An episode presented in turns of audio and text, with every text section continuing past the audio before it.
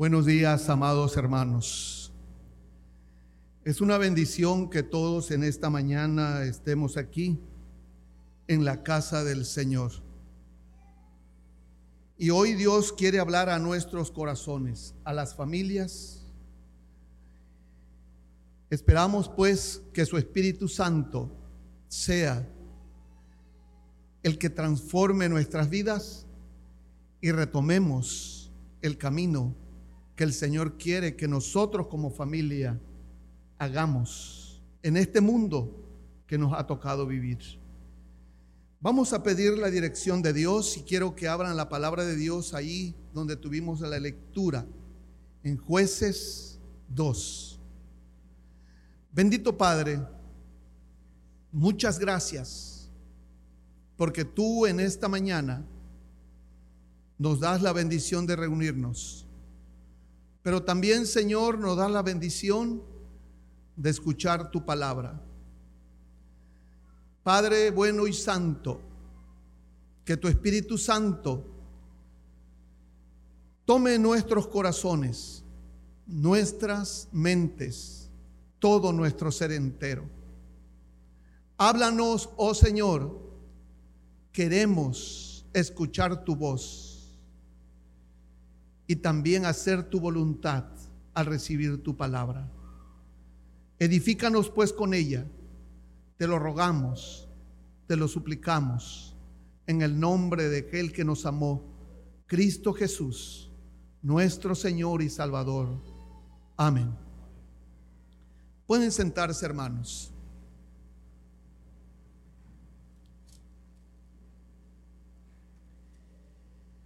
El pueblo de Dios, el pueblo de Israel, había llegado a la tierra prometida. Josué había entregado a cada uno la heredad. Ya estaban allí. Pero Josué, instruido por Dios, le dio a cada una de estas tribus que fueron llevadas por Dios a todo el pueblo de Israel, a las doce tribus, les dio instrucciones precisas que cuando llegaran a la tierra prometida, ellos tenían que expulsar a todos los habitantes de esos lugares.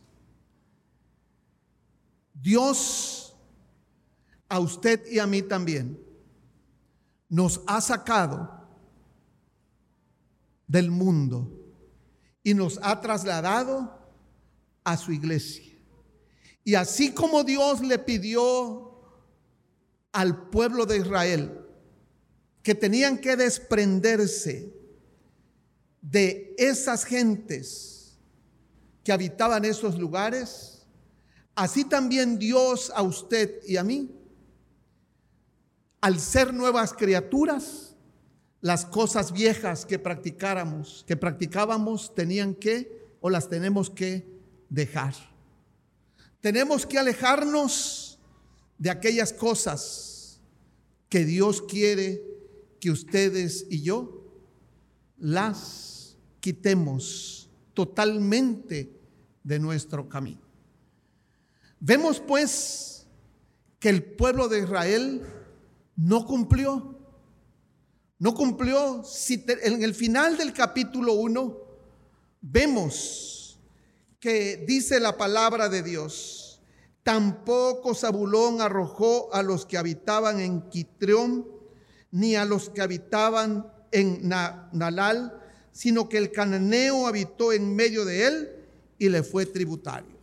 Y así como vemos a la tribu de Zabulón, vemos a la tribu de Efraín, vemos a la tribu de Neftalí, vemos a todas las tribus, a todas las familias. Cada tribu representaba una familia.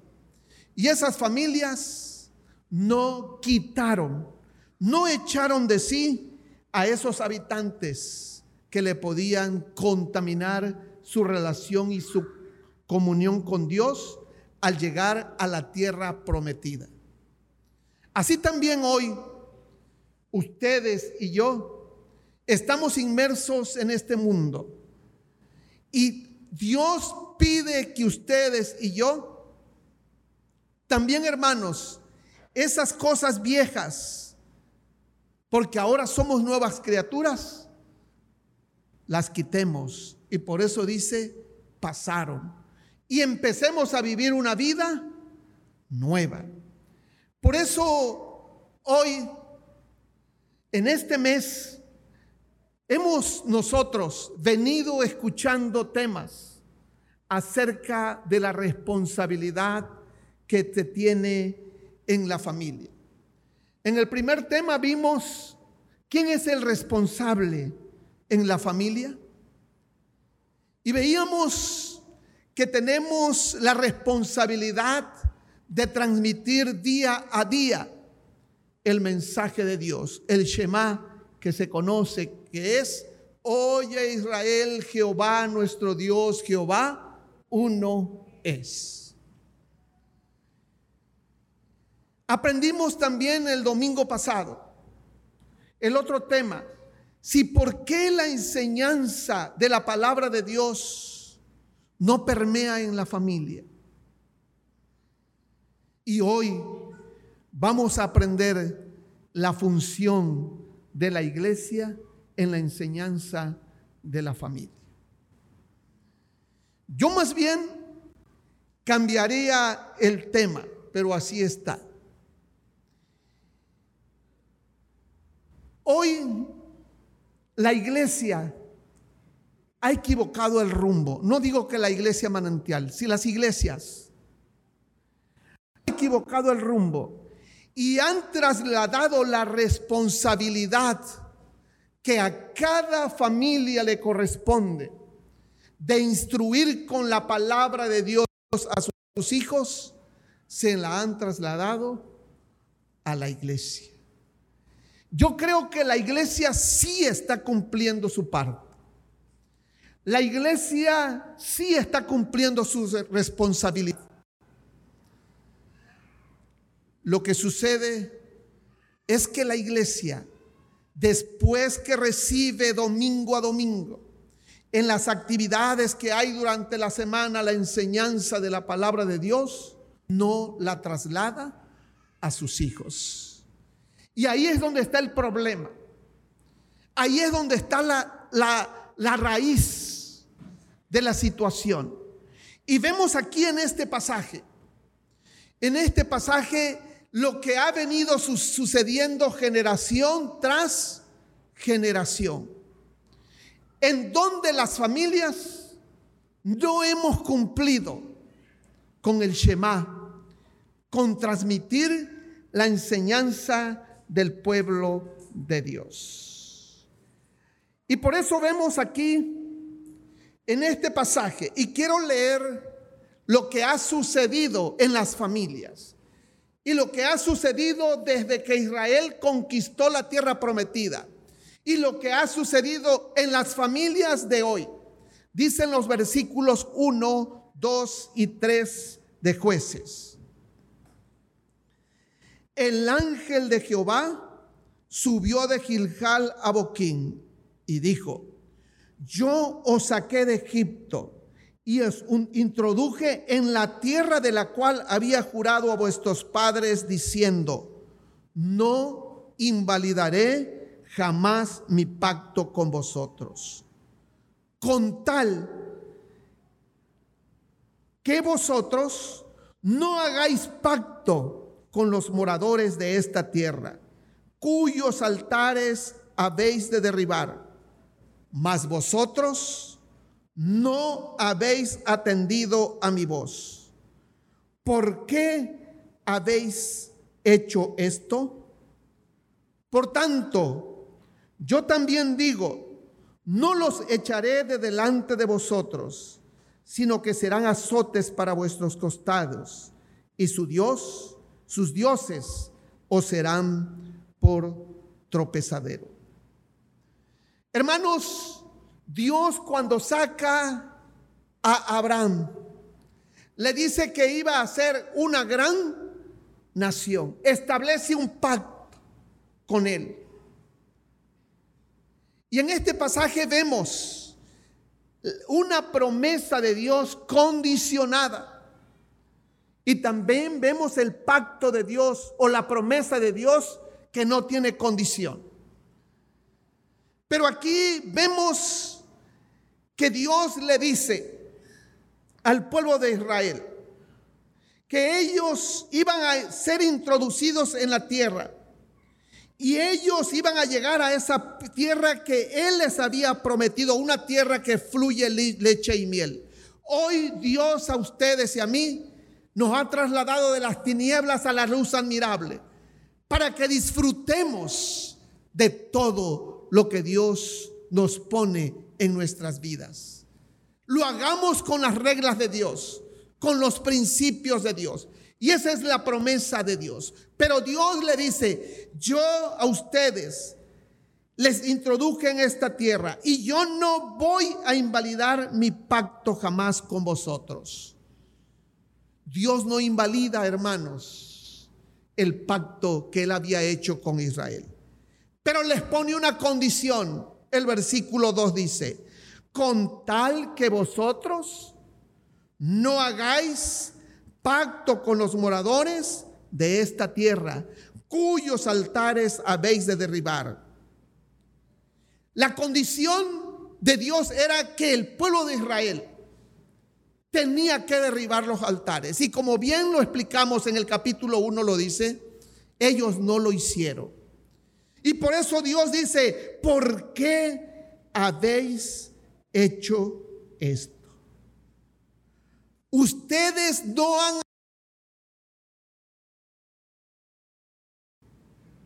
Amados hermanos, Dios quiere que tú también derribes de tu vida esos altares que tú te has edificado.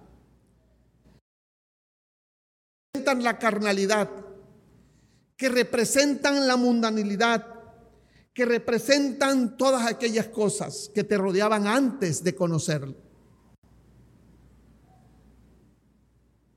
La promesa de Dios ahí está. Él no invalida que tu familia será bendecida, así como le dijeron a quita todas las familias de la tierra, pero la condición es quita todo. ¿Quieres que tu familia sea una familia de bendición? tenemos que quitar todas esas cosas que corrompen las costumbres que realmente deben de tener y vivir los hijos de Dios. Que corrompen la ley de Dios, que corrompen la palabra de Dios. Y dice que así como fueron para el pueblo de Israel, esos habitantes, los jebuseos, los amorreos, los cananeos, todo, todos esos pueblos que ellos no quitaron, les calentaron la cabeza, hoy también, si ustedes no abandonan esos malos hábitos de su vida y no procuran que sus hijos también quiten esos malos hábitos, hermanos, también tendremos muchas aflicciones en nuestras familias. Y por eso dice la palabra de Dios, que si no los quitamos, serán azotes para vuestros costados.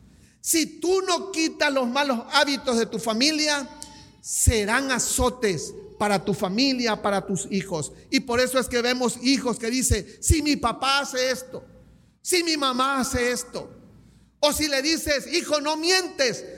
Pero como se ha dicho, cuando alguien llega a buscarle, dile que no estoy, aunque ahí estés.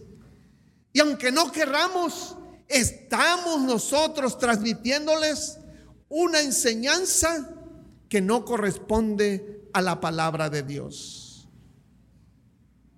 Tienes que derribar todos aquellos malos hábitos que habían en tu vida antes de que fueras una nueva criatura.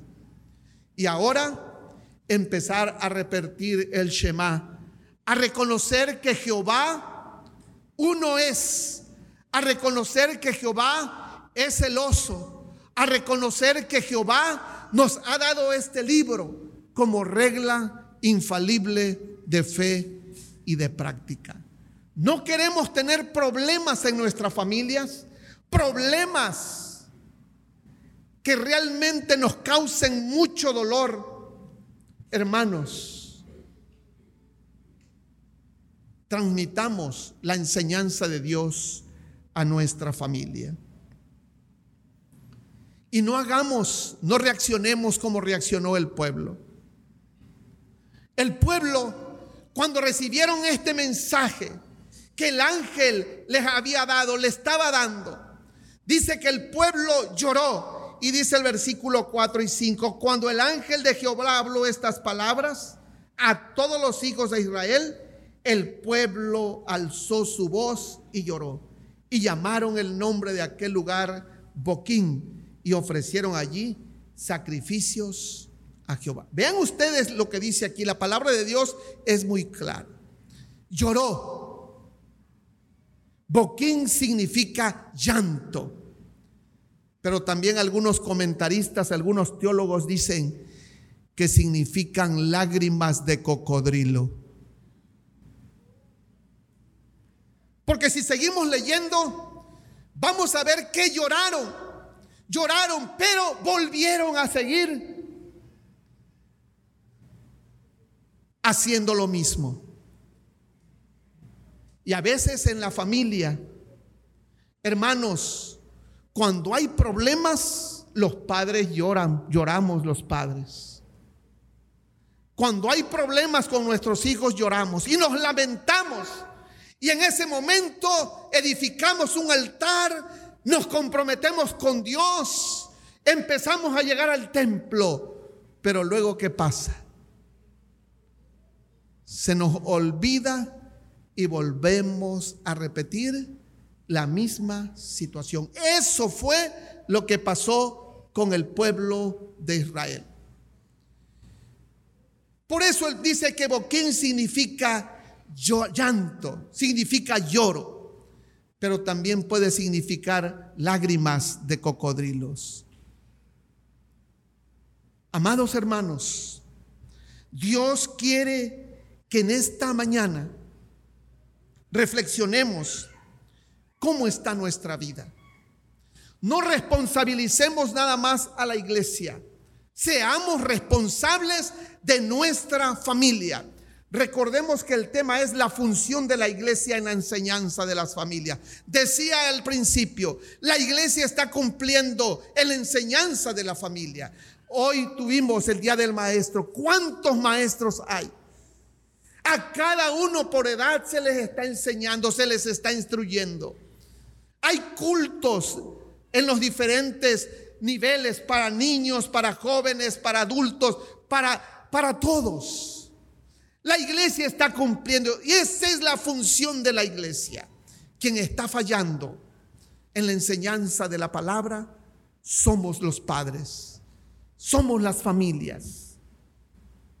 Veamos lo que dice la palabra de Dios del versículo 6 al 9. Porque ya Josué, Josué había despedido al pueblo y los hijos de Israel se habían ido cada uno a su heredad para poseerla. El pueblo había servido a Jehová. Vean bien esto. Todo el tiempo de Josué y todo el tiempo de los ancianos que sobrevivieron a Josué, los cuales habían visto todas las grandes obras de Jehová que él había hecho por Israel. Pero murió Josué, hijo de Nun, siervo de Jehová, siendo de 110 años. Y lo sepultaron en su heredad en Timmat Sera, en el monte de Efraín, al norte del monte de Gaz. Hermanos, el pueblo de Dios, mientras cumplió con su responsabilidad, Josué enseñaba al pueblo. Pero también dice que los ancianos, las familias, también cumplían con qué? con su responsabilidad. Y en el tiempo de Josué, amados hermanos, la escritura dice claramente aquí que el pueblo servía a Dios. Servía a Dios. Porque el pueblo había visto, toda esa generación había visto todas las maravillas que Jehová había hecho con ellos. Amados hermanos, a ti que te ha salvado y a mí que me ha salvado, Dios ha hecho un milagro en tu vida y en mi vida. Ha hecho algo maravilloso, ha transformado mi vida de pecado a una vida de santidad, porque Dios nos ha llamado a ser santo. Así como Dios pidió que su pueblo, el pueblo de Israel, sea, fuera santo y que no se contaminara con las naciones, a los lugares donde ellos iban a llegar, sino que los quitaran de allí. Así también Dios te ha invitado a ti y te llama a que seas santo, a que busques la santidad de Él. Y que nosotros, amados hermanos, nos preocupemos así como se preocupó Josué. Hoy los pastores, domingo a domingo en la semana, están ministrando la palabra de Dios. Pero repito, como familia no estamos cumpliendo. Si nosotros, hermanos, queremos servirle a Dios, queremos ser una iglesia que crezca, una iglesia que realmente muestre la santidad de Dios, tenemos que practicar las enseñanzas que recibimos de parte de Dios. Y recordémosles a nuestros hijos las maravillas que Dios hizo con nosotros. Recuérdale que si tú eras drogadicto, Dios te sacó de las drogas. Que si tú eras alcohólico, Dios te sacó del alcoholismo. Que si tú eras ratero, Dios te sacó de allí. Que si tú eras hermano adúltero, Dios te sacó de allí. Recuérdale a tu hijo. Son maravillas que Dios ha hecho en nuestras vidas. Pero nosotros, hermanos, no le decimos a nuestros hijos. Nacen los niños en la casa y ahí los vamos, pero nunca le has platicado cómo es que Dios te alcanzó a ti. Muchos padres no lo hacen. Si le pregunto a los hijos de están aquí si saben el testimonio de sus padres, muchos me dirán, no, yo solamente vengo al templo porque mis padres me traen, ¿verdad? porque ellos ya llegaban aquí y ya. Como que a eso no le damos importancia. Cuando es importante que nosotros le expliquemos a nuestros hijos. Pero dice la palabra de Dios, versículo 10, y toda aquella generación fue también reunida a sus padres. Es decir, esa generación que quedó después que murió Moisés y los ancianos esos recibieron la palabra, pero también murieron. Mientras esa generación estaba, todo estaba bien. Pero qué tristeza es lo que dice más adelante. Y se levantó después de ellos otra generación que no conocía a Jehová ni la obra que él había hecho por Israel. Si tu hermano, tu padre, tu madre no transmites el mensaje de la palabra de Dios, tus hijos no van a conocer a Dios. Tus hijos no le van a servir a Dios. Porque no estás cumpliendo con lo que dice la palabra de Dios en Deuteronomio 6 del versículo 4 hasta el versículo 9. Oye Israel, Jehová nuestro Dios, Jehová uno es. Y amarás a Jehová tu Dios de todo tu corazón y de toda tu alma y con todas tus fuerzas. Y estas palabras que yo te mando hoy estarán sobre tu corazón. Y las repetirás a tus hijos y hablarás de ellas estando en tu casa y andando por el camino y al acostarte y cuando te levantes y las atarás como una señal en tu mano y estarán como frontales entre tus ojos. Y las escribirás en los postes de tu casa y en tus puertas. Repetirás. He platicado con algunos padres y me dicen, es que ya le dije, no es que tú le digas, es que usted y yo le tenemos que repetir día a día, en cada momento de la vida.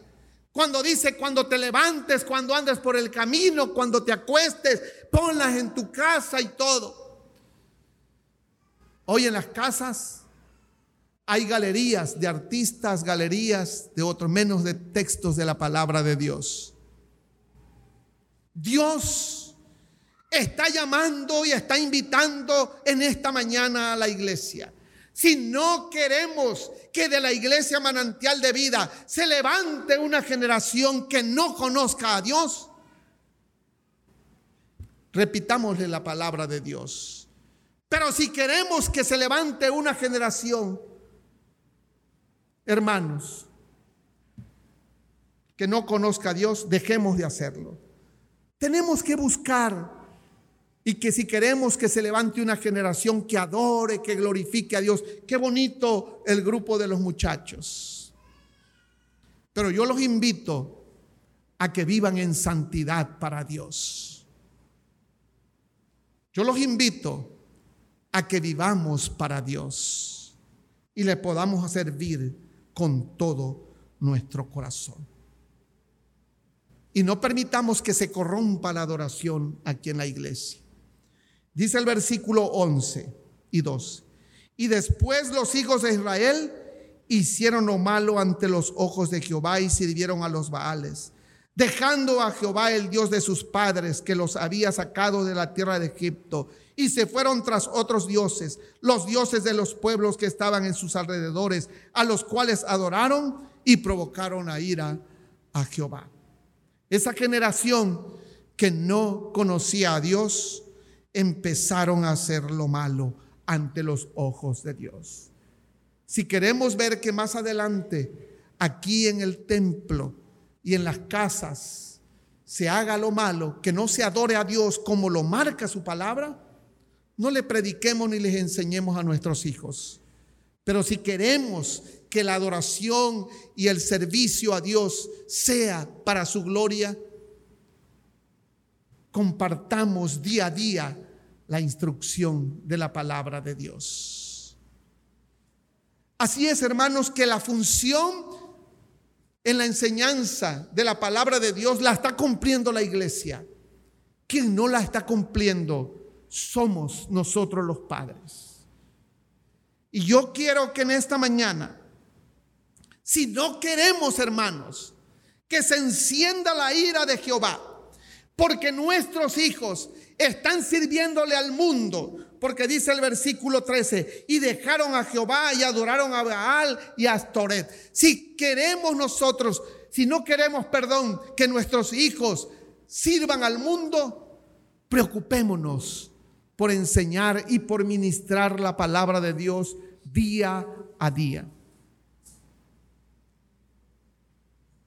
Es importante pues que volvamos a los principios de Dios. Dios a través del profeta Jeremías invitó al pueblo y le dijo, volveos y preguntad por la senda antigua y andad por ella. Dios en esta mañana quiere que ustedes y yo, hermanos, también nos volvamos a la senda antigua. Dios es misericordioso.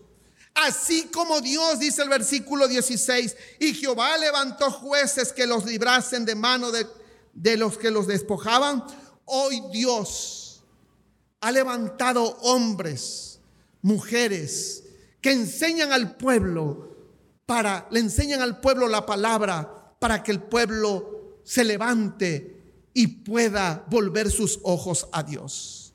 Dios es misericordioso. Misericordia es recibir, es no recibir, perdón, es no recibir lo que merecemos. Usted y yo, por haber descuidado, la enseñanza de la palabra de Dios, merecemos que nuestros hogares tengan muchos problemas, que nuestros hogares se derrumben. Pero Dios es misericordioso. Y por eso se han instruido en estos temas en este mes del hogar, para que nosotros nos volvamos a Dios, para que nosotros volvamos y cumplamos con nuestra responsabilidad de enseñar la palabra de Dios. Hoy yo quiero invitarles a ustedes a que tomen una decisión y no tomen la decisión equivocada. Aún no importa que seamos oficiales ancianos de iglesia, que seas líder, que seamos lo que querramos ser. Dios lo que quiere es que no cometamos el error de Samuel, perdón, de Elí. No cometamos el error de Elí. Elí siendo sacerdote tenía la obligación de instruir a sus hijos, pero él no lo hizo. Elí se enteraba de todo lo que sus hijos hacían, pero él no les decía nada. Quiero que busquemos en la palabra de Dios en Samuel capítulo 2. Yo con eso casi quiero concluir. Dice primero de Samuel capítulo 2. Voy a leer algunos versículos nada más. Versículo 12.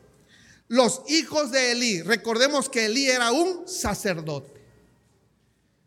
Eran hombres impíos y no tenían conocimiento de Jehová. ¿Por qué no tenían conocimiento de Jehová? Porque su padre, que era sacerdote, no le había repetido, no les había enseñado qué cosa? La palabra de Dios. Dice el versículo número 17. Este,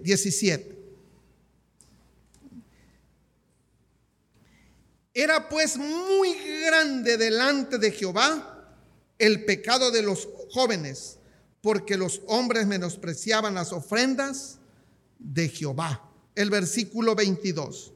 Pero Elí era muy viejo y oía de todo lo que sus hijos hacían con todo Israel y cómo dormían con las mujeres que velaban a la puerta de donde dice del tabernáculo de reunión.